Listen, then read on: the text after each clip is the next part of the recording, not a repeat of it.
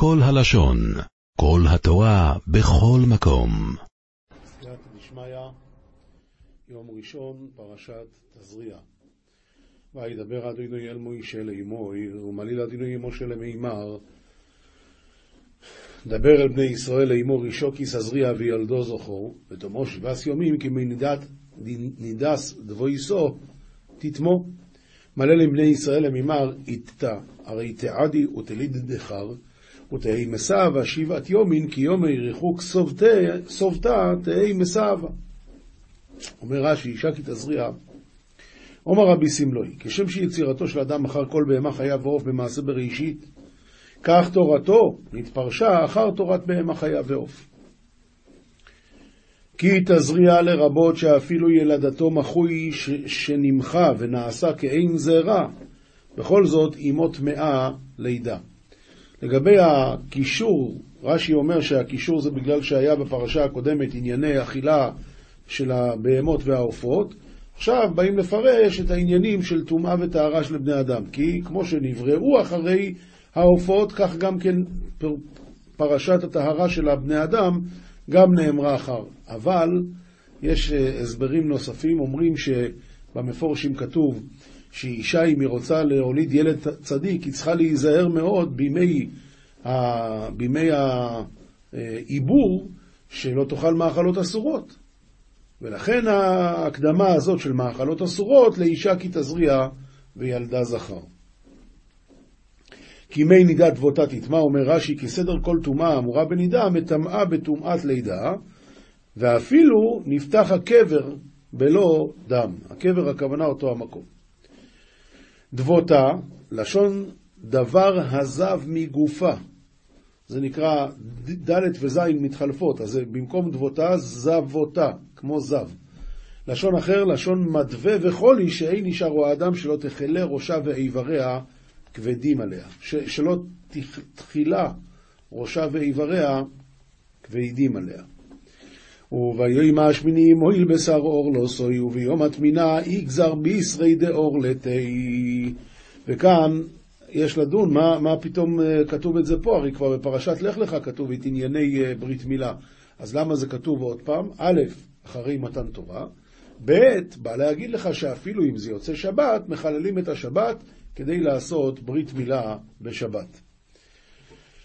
ושלושים יוים ושלוישס יומים תשק בדמי טהורו, בכל קודש לא ישיגו, ואל המקדוש לא יסובו יד מלויס ימי טהורו, ותלתין ותלת היומין תיטב בדם דחו, בכל קודש לה תקרב ולמקדשה לה תעול, עד משלם יומי דחותה.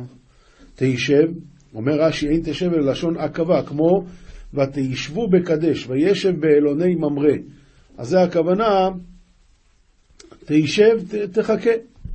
בדמי טהורה, אף על פי שרואה, טהורה. בדמי טהורה לא מפיק ה' והוא שם דבר כמו טוהר. ימי טהורה מפיק ה', ימי טוהר שלה. אז תשב בדמי טהורה זה בלי מפיק ה', ואחר כך כתוב עד מלות ימי טהורה, זה הימי טהרה שלה. לא תיגע, בכל קודש לא תיגע, אזהרה לאוכל כמו ששנויה ביבמות. בכל קודש לרבות את התרומה, לפי שזו טבולת יום ארוך, שטבלה לסוף שבעה, ואין, ואין שימשה מעריב לטהרה עד שקיעת החמה של יום ארבעים, שלמחר תביא את כפרת טהרתה. ועד אז היא נקראת מחוסרת כיפורים. ואם נקייבו סיילת ותאמרו שבועיים כי נידוסו ושישים יום ושש ימים תשב על דמי טהורו. ואם נקופתא תלידו תהי מסע וארבעה עשר כריחוקה ושיטין ושיטה יומין תיטב על דם דהו. ובמלויס ימי טהורו לבין אוי לבס תביא כבש בין שנוסוי לאוילו ובין יוינו או תויר או יסויר לחטוס אל פסח או אל מויד אל הכהן ובמשלם יומי דחותא לברא או לבראת תיתי אימר ברשתי לעלתה, ובריונה או שפנינה לחטאתה, לתרא משכנזימנה לבת כהנא. יש כאן נקודה שצריכים לשים לב, הבעל הטורים אומר את זה. בדרך כלל, כשמביאים קורבן ציפורים, צריך להביא שתי תורים או שני בני יונה. כאן זאת אומרת, תמיד התורים כתובים קודם. פה זה המקום היחיד שכתוב הוא בן יונה או תור לחטאת. למה כתוב קודם יונה? אז מסביר בעל הטורים שהיונים, כל זמן שהם ביחד, אז הם, הם, הם ביחד. זאת אומרת, אף אחד לא הולך לחפש בן זוג אחר. לא כמו כל בעלי החיים. כאן הם שומרים אמונים אחד לשני, הזוג. אבל אם אחד מהם מת, אז הולכים להתחתן עם מישהו אחר. מה קורה אצל תורים? גם אחרי המיטה הם שומרים אמונים. ממילא יוצא ככה. כשאתה מדבר על להביא שניים, אז אתה מביא כן. אם אתה מביא כן, תביא תורים שהם יותר גדולים, אז זה יותר מכובד. אבל אם אתה מביא אחד, אז אם אתה תיקח בן יונה, אז אתה לא הורס לו את החיים, כי מקסימום אתה לקחת אחד, השני הולך לחפש בן זוג אחר.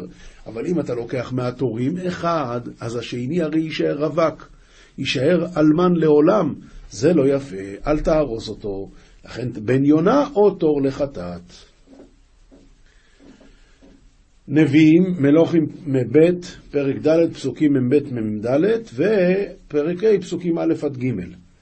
ואיש בא מבעל שלישה ויבא לאיש האלוהים לחם ביכורים עשרים לחם שעורים וכרמל בצקלונו ויאמר תן לעם ויויכלו וגברא עתה מערה דרומה והייתי לנביאה דאדוינוי לחם ביכורין עשרין תולמין דלחם שעורין ופי רוחין בלבושי ואמר הב לעמה ויאכלון אז הוא הביא לו לחם ביכורים. מה זה לחם ביכורים?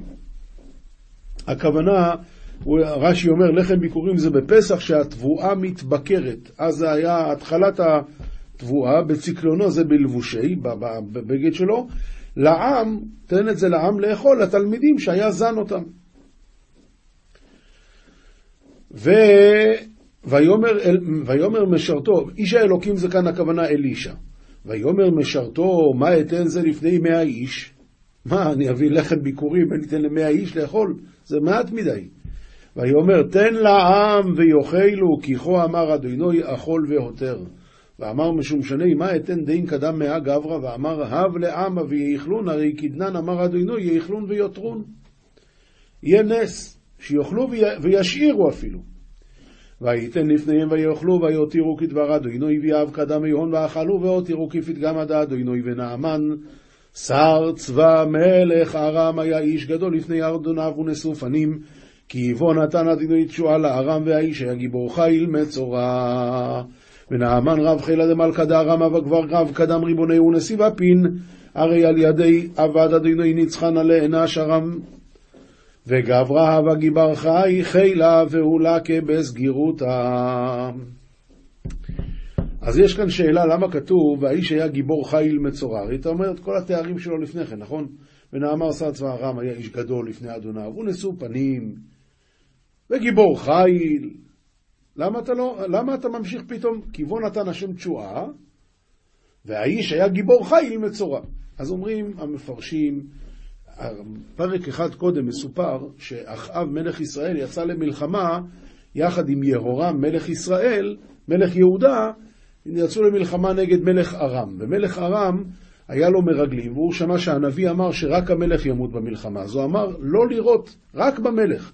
החיילים היו ממש בלחץ, ולאחד מהם נפלט כדור, והוא לא ידע שזה המלך, אבל נפלט לו כדור, זה היה נעמן.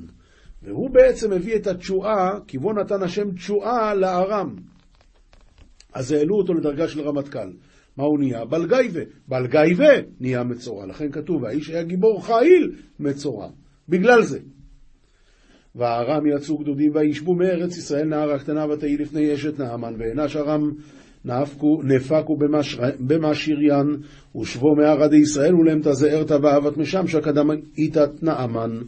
היא הייתה המשרתת שלה. ותאמר אל גבירתה, אכלי אדוני לפני הנביא אשר בשומרון, אז יאסוף אותו מצרעתו, ואמרת למרתה, טובי ריבוני, אם יזיל לקדם נביא עדי בשומרון, וכן יעשה יתי מסגירותי.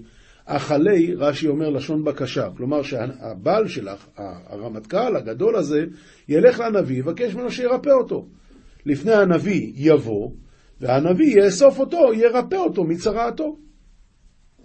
זה מה שאותה ילדה אמרה אשתו של נעמן שר צבא ארם, ואת ההמשך נראה מחר בעזרת השם.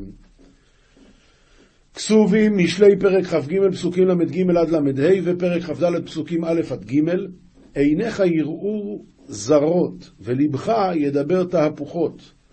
ויכוון עינך בנוכריתא ולבך ימלל תהפוכתא. עיניך יראו זרות כשתשתכר היין בוער בך להשיאך לזנות. אז בן אדם לא שולט על כל המערכות כמו שצריך. והיית כשוכב בלב ים וכשוכב בראש חיבל, ותהווה איך דשכב בליבך דימה ואיך מלאכה דמך באילפה. איי. אומר הרש"י, והיית משוגע כשוכב בלב ים וכשוכב בראש חיבל תורן הספינה, נוח ליפול ממנו, בן אדם שהוא שיכור, אז לא שולט על עצמו. היכוני בל חליתי, הלמוני בל ידעתי מתי אקיץ, אוסיף אבקשנו עוד ותימר.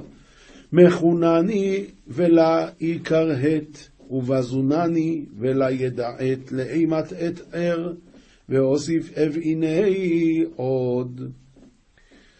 אומר הרש"י, היכוני כשיקץ בעינו, אומר ככה, שמה? היכוני בל חליתי. הילמוני, גם כן לשון הכאה, ולא ידעתי. מתי הקיץ? הוסיף, אבקשנו עוד. עכשיו שהוא יקיץ, הוא רוצה עוד יין. היה לו טוב עם זה. אל תקנא באנשי רעה ואל תתאב להיות איתם, לא תיתן במראי ואשתה ולא תתרגרג למהווה אמעון.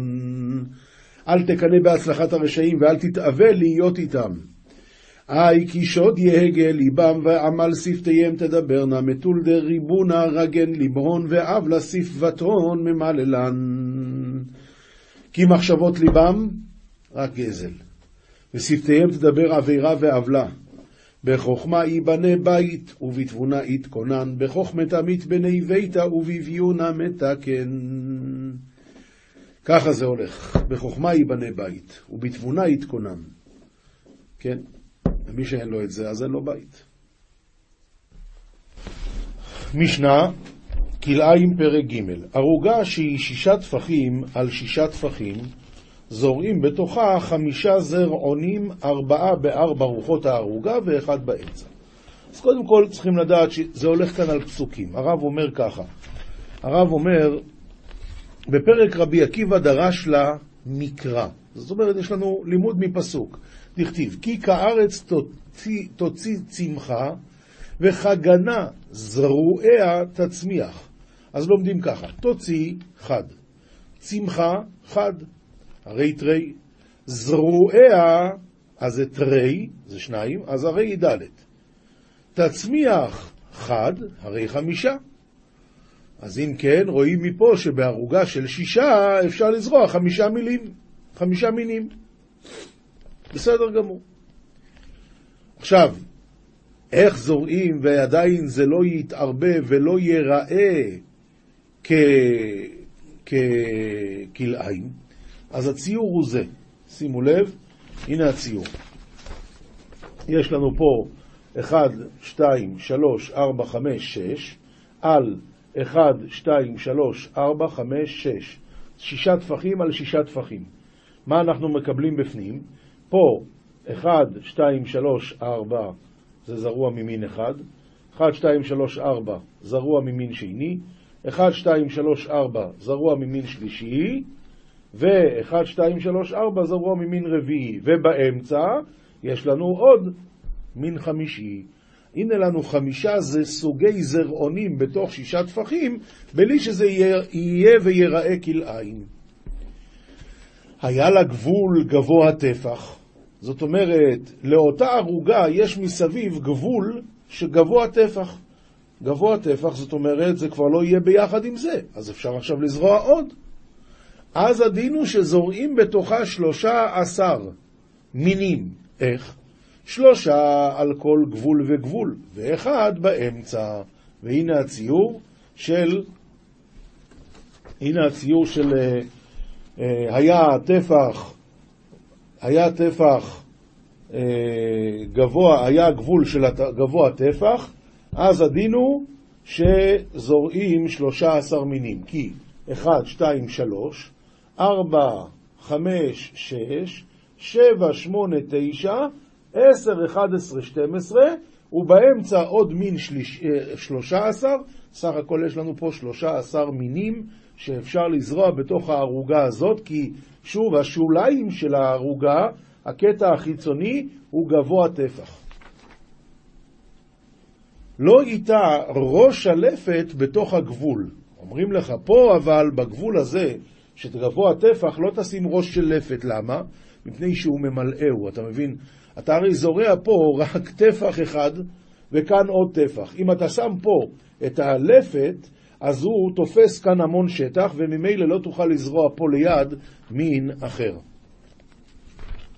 רבי יהודה אומר, שישה באמצע. הנה הרבי יהודה, זה הציור שמציירים המפרשים, רבי יהודה אומר, שישה באמצע, כלומר, שמונה עשר מינים. אחד, שתיים, שלוש, ארבע, חמש, שש, שבע, שמונה, תשע, עשר, אחד עשרה, שתים עשרה, ובאמצע עוד שישה מינים, סך הכל יש לנו פה ציור של שמונה עשר אה, מינים שאפשר לזרוע בתוך ערוגה אחת, אה, שהשוליים שלה מוגבהים גובה של טפח. עד כאן משנה א', משנה ב', כל מין זרעים אין זורעים בערוגה, וכל מין ירקות זורעים בערוגה. מסביר הרב למה. הדשרינן לעיל חמישה זרעונים בערוגה, ושלושה עשר מיני זרעונים כשיש לה גבול טפח. הני מילי במיני ירקות שדרך לזורעם ערוגות ערוגות, ירקות אדם זורע אפילו קצת. אבל מיני זרעים שדרכן לזרוע רק שדה גדולה, לא. למה? כי זה כבר כן נראה ככלאיים. באה המשנה עכשיו ואומרת, חרדל ואפונים השופין, אפונים השופים זה חלקים כאלה, אז יש להם דין של זרעים. אפונים הגמלנים, זה כבר נקרא מין של ירק, גבול. עכשיו, דבר חדש. גבול שהיה גבוה טפח ונתמעט. הוא זרע שם את כל ה-18 מינים או 13, איך שעשה, ואחר כך, אני יודע, ירד גשם או מה קרה, והתמעט. עכשיו זה כבר לא גבוה טפח. האם עכשיו צריך לעקור את, ה, את הזרעונים האלה? התשובה היא כשר. שהיה כשר מתחילתו, כשעשית זה היה בסדר, אז עכשיו בסדר גם כן. התלם ואמת המים שהם עמוקים טפח, זורעים לתוכן שלושה זרעונים, אחד מכאן ואחד מכאן, ואחד באמצע. מסביר הרב,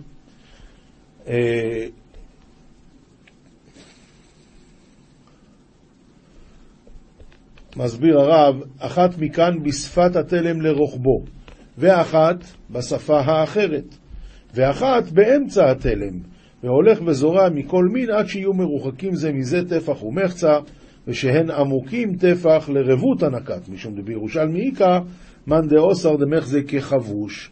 אז על כל פנים, במקרה הזה שזה עמוק טפח, הדין הוא שאפשר על שפת, ה, על שפת ה, על שפת אמת המים האלה אפשר לעשות מין אחד, על השפה השנייה מין שני, ובאמצע, בתוך הנקע, מין שלישי. משנה ג' היה ראש תור ירק נכנס לתוך שדה ירק אחר. זה כבר דיברנו את הציור של זה בפעם שעברה. הנה, הנה יש לנו פה את הציור של זה. הנה ראש תור ירק נכנס לתוך שדה ירק אחר. בסדר? אני מקווה שרואים את זה. אז מה הדין? מותר מפני שהוא נראה כסוף שדהו. אז זה לא נראה מעורבב וזה לא נראה כלאיים. הייתה שדהו זרועה ירק, והוא מבקש ליטע בתוכה שורה של ירק אחר, סוג אחר, שורה אחת.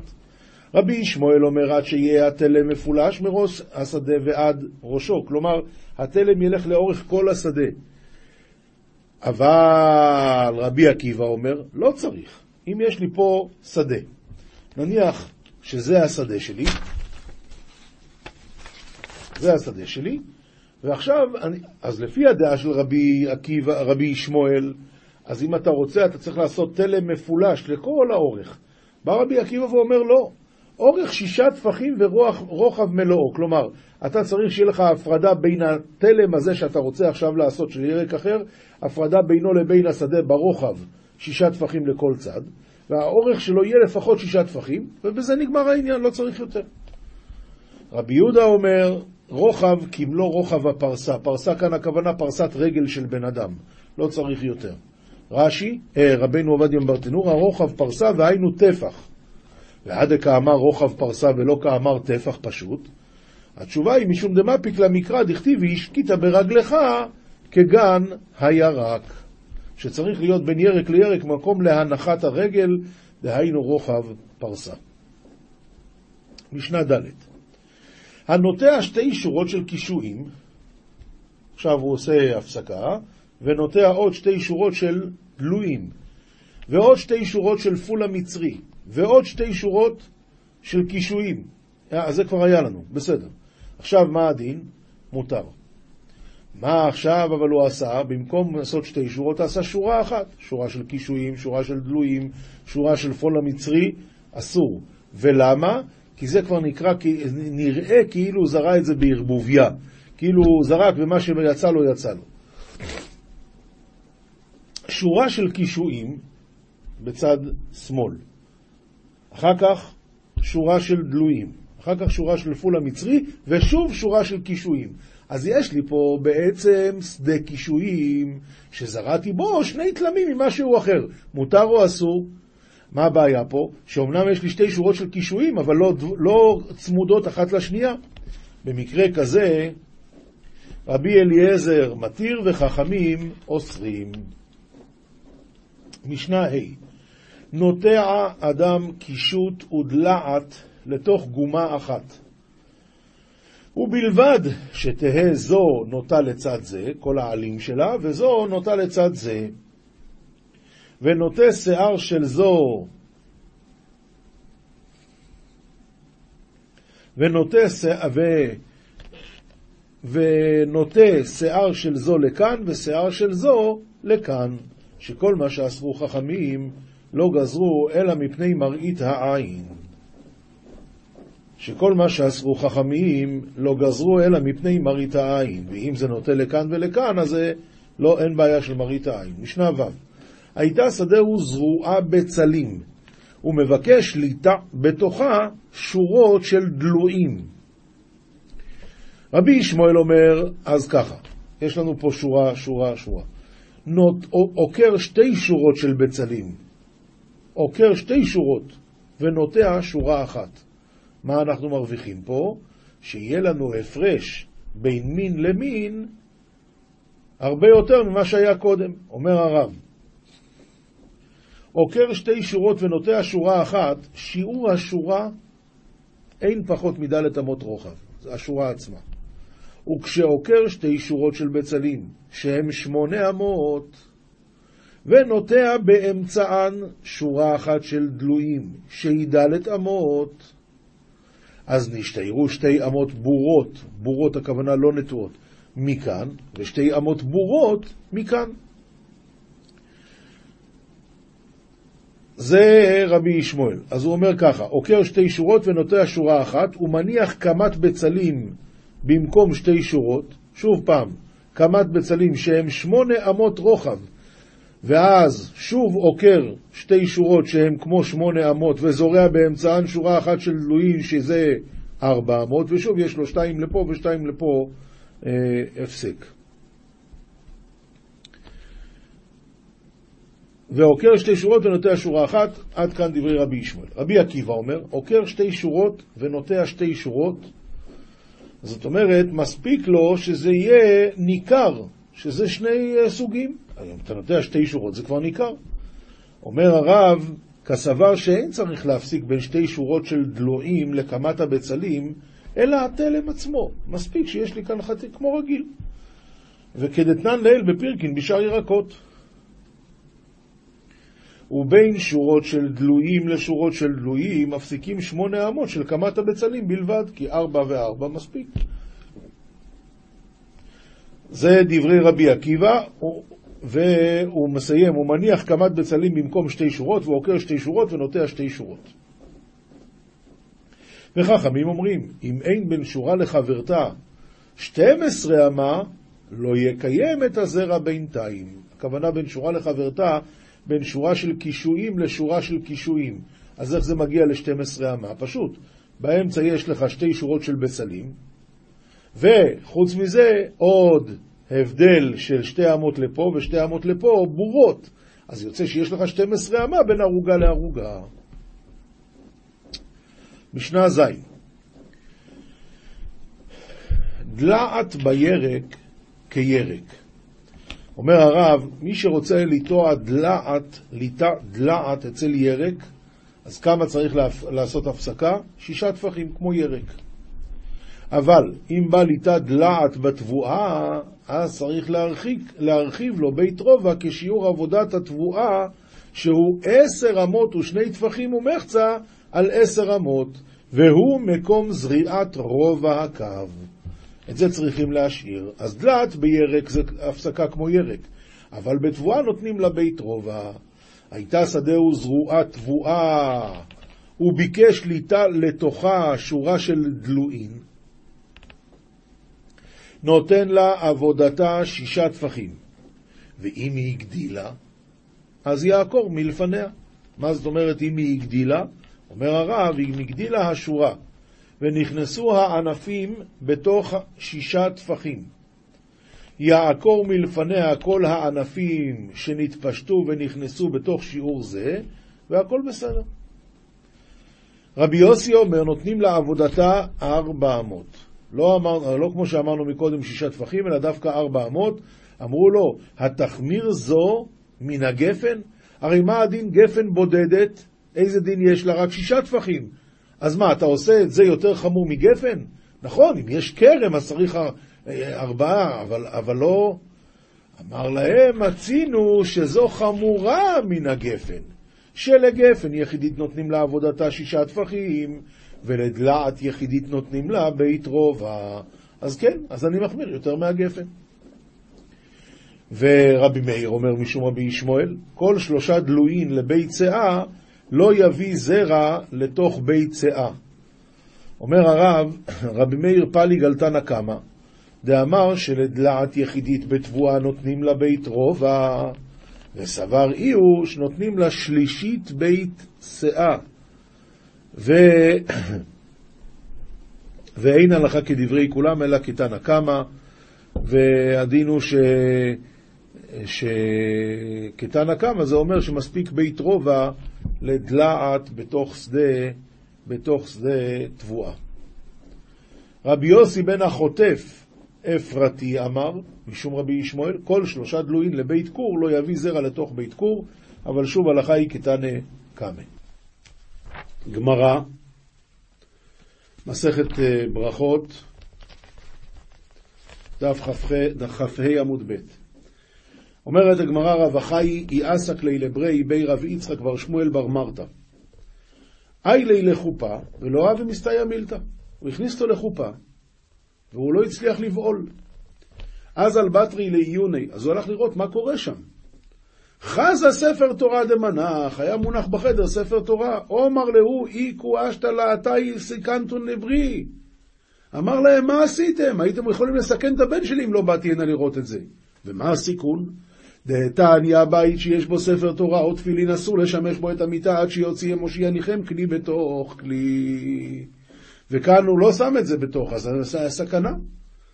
אומר אביי, לא שנו אלא בכלי שאינו כליין, אבל בכלי שהוא כליין, אפילו עשרה מני כחד מני דמי. לא יעזור לך, צריך, חוץ מהכלי שבו הם שמורים תמיד, צריך עוד כלי. אומר רובה, גלימה אקמטרה, כי כלי בתוך כלי דמי. אומר רש"י, אקמטרה זה ארגז של ספרים, זה כבר נקרא כלי בתוך כלי.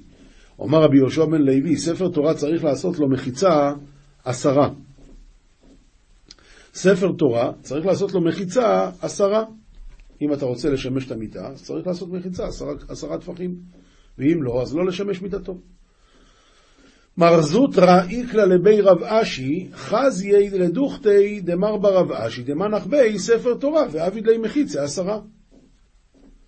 אומר לי, כמן, למה עשית מחיצה עשרה? כרבי יהושע בן לוי. אם הוא דאמר רבי יהושע בן לוי דלית לי ביתא אחרינה, אז מועיל מחיצה עשרה.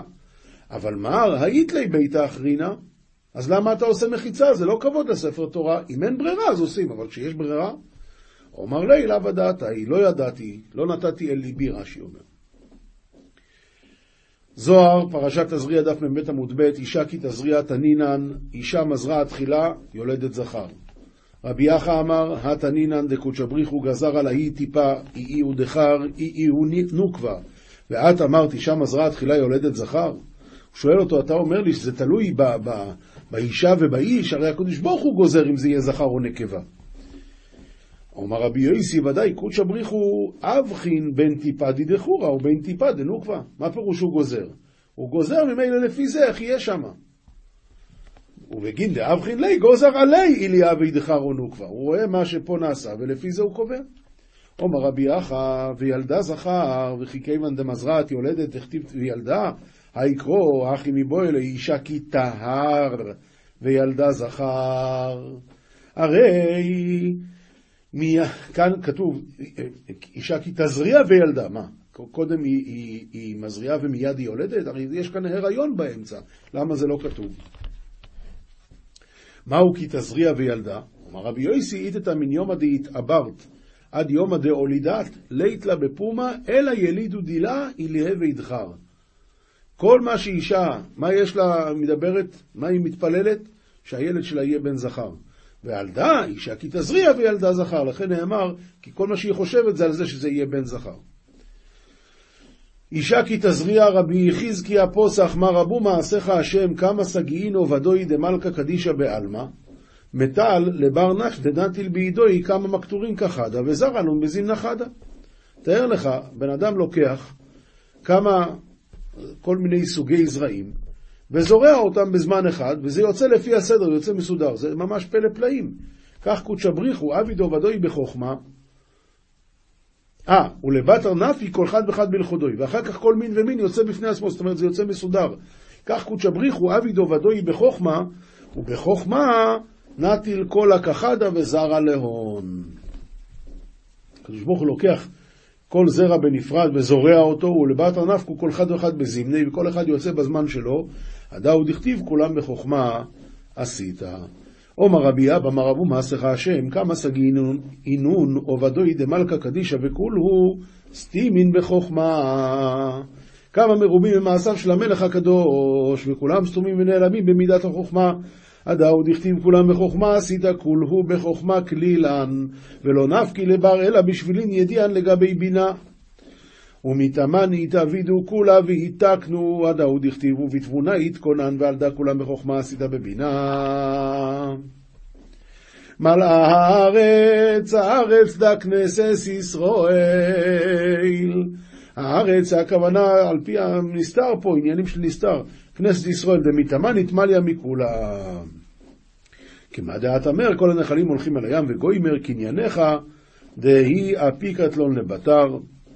הדאו דכתיב, אלה תולדות השמיים והארץ, ויברעם, בהי ברעם, זה בגיני כך מלאה הארץ קנייניך. תוך חזי.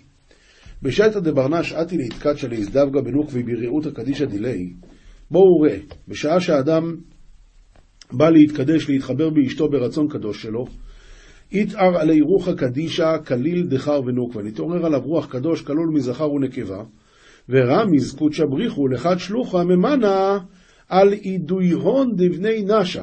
מרמז הקדוש ברוך הוא לשליח אחד שהוא ממונה על העיבור של בני אדם, ומני בידי ההוא רוחה, ועוד הלילן אתה רבקות לי. והקדוש ברוך הוא מוסר בידו את הרוח, ומודיע לו לאיזה מקום ימנה ויוריד אותו. והלילה, הדאו דכתיב, והלילה אמר, הורה גבר. הלילה אמר להוא ממענה, הורה גבר מפלניה. הכוונה, הלילה, שהיא השכינה הקדושה הנקראת לילה, אמר לאותו הממונה, איש פלוני תתעבר אשתו בעיבור פלוני, וקודשא בריחו אפקיד לילה, רוחה כל מה דאפקיד. והקדוש ברוך הוא מצווה לו לאותו הרוח, הנשמה, כל מה שמצווה, וההוא כמוה, והנה העמדנו את הפוסוק הזה. כדי רוחה נחתא, וחד צולמה אימי, אז יורדת הנשמה לעולם וצלם אחד עמו. ההוא דקאים בדיוק לעילה, אותו הצלם העומד בצורה העליונה, ובהוא צולמה יתברי, ובהוא צולמה אזיל בהי עלמא, ובאותו הצלם נברא ומתגדל, ובאותו הצלם הולך בזה העולם הדאו דכתיב וזה, זה מה שנאמר, אך בצלם מתהלך איש בעוד דהי צולמה ישתכח עמה, בעונש קאים בהי עלמא, כל זמן שהצלם הזה נמצא, אז העולם, הבן אדם נמצא בעולם הזה. וטרין אינון דמתחברן כחדה. ושלמה מלכה אזהר לבני נשה, עד שיהפוך היום ונסו הצללים, אז בן אדם כבר לא נמצא בעולם הזה. הלכה פסוקה, רמב"ם הלכות מעשה הקורבנות פרק ג' כל קורבנות בהמה שיקריבה היחיד בין חובה ובין נדבה, סומך עליהם כשהם חיים עדיין. חוץ מן הבכור והמעשר והפסח שנאמר ושמח ידו על ראש קורבנו. מפי השמועה למדו שכל קורבן במשמע חוץ מפסח ובכור ומעשר. העוף אינו טעון שמיכה. וכן כל המעות שדינן שיפלו לתיבות של נדבה שכבר ביארנו בהלכות שקלים שכולן יביאו עולות, אין בעל אותן המעות סומך על אותה העולה ואינו מביא עליה נסכים אלא נסחיה משל ציבור. ואף על פי שהיה כהן עבודתה, ואף על פי שהיה כהן עבודתה ועורה של אנשי המשמר. הוא לא יכול להחליט מה לעשות עם זה. הכל סומכין, חוץ מחירש ותה וקטן ועבד ואישה וסומה ונוכרי, ואין השליח סומך שאין סמיכה אלא בבעלים, שנאמר ושמח ידו ולא יד אשתו ולא יד עבדו ולא יד שלוחו. מוסר, משערי תשובה לרבינו יונה דף א' עמוד א', דע כי החוטא כאשר יתאחר לשוב מחטאתו, יכבד עליו מאוד עונשו בכל יום, כי הוא יודע כי יצא הקצף עליו ויש לו מנוס לנוס שמה, והמנוס הוא התשובה.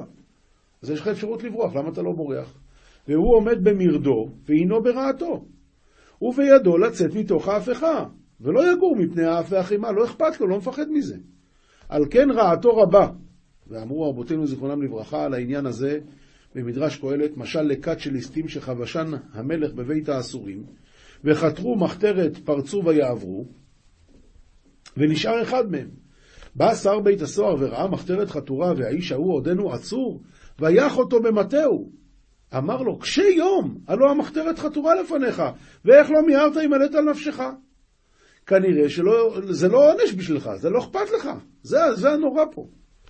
ולא יימצא לכאורה תשובה זולתי בעמי הארץ אשר הם ישנים שוכבים ולא ישיבו אל לבבם ולא דעת ולא תבונה להם למהר להימלט על נפשם.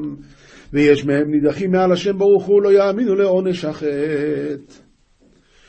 היי ואמרו רבותינו זיכרונם לברכה, אם ראית תלמיד חכם שעבר עבירה בלילה אל תערער אחריו ביום כי באמת עשה תשובה. רואים מפה שמי שחכם עושה תשובה מיד. ועוד התבונן ברעת המתאחר מן התשובה כי רבה היא, כאילו לא התמהמהה, כי שב איש נאנח במהירות לב ברוגזה ובדאגה, ודלפה עינו מתוגה, כי יפגשהו יצרו שנית ויזדמן החטא לידו, יכבוש את יצרו. ויזכור אשר עברה עליו כוס המרירות, ולא יוסיף לשתותה עוד. כמו שנאמר, ריגזו ואל תחטאו. באורו, ריגזו והצטערו על אשר חטאתם, ואל תחטאו עוד. כי הזכיר חטאתם למעלה, באומרו תבקשו חזב סלע. ויעיד על זה הפירוש, אומרו ריגזו מלשון אל תרגזו בדרך. ותחתי ארגז, עניינם הצער על הדבר שעבר ועל ההווה, ולא אמר יראו אלא או גורו, אלא, אלא מה כן? אל תרגזו. תרגזו, הכוונה שהוא מצטער על מה שהוא עשה ומבין את הדרך לעשות תשובה, ולמה לא לעשות את זה פעמיים? הפעם הוא כבר נזהר. עולם שלם של תוכן מחכה לך בכל הלשון, 03 617 1111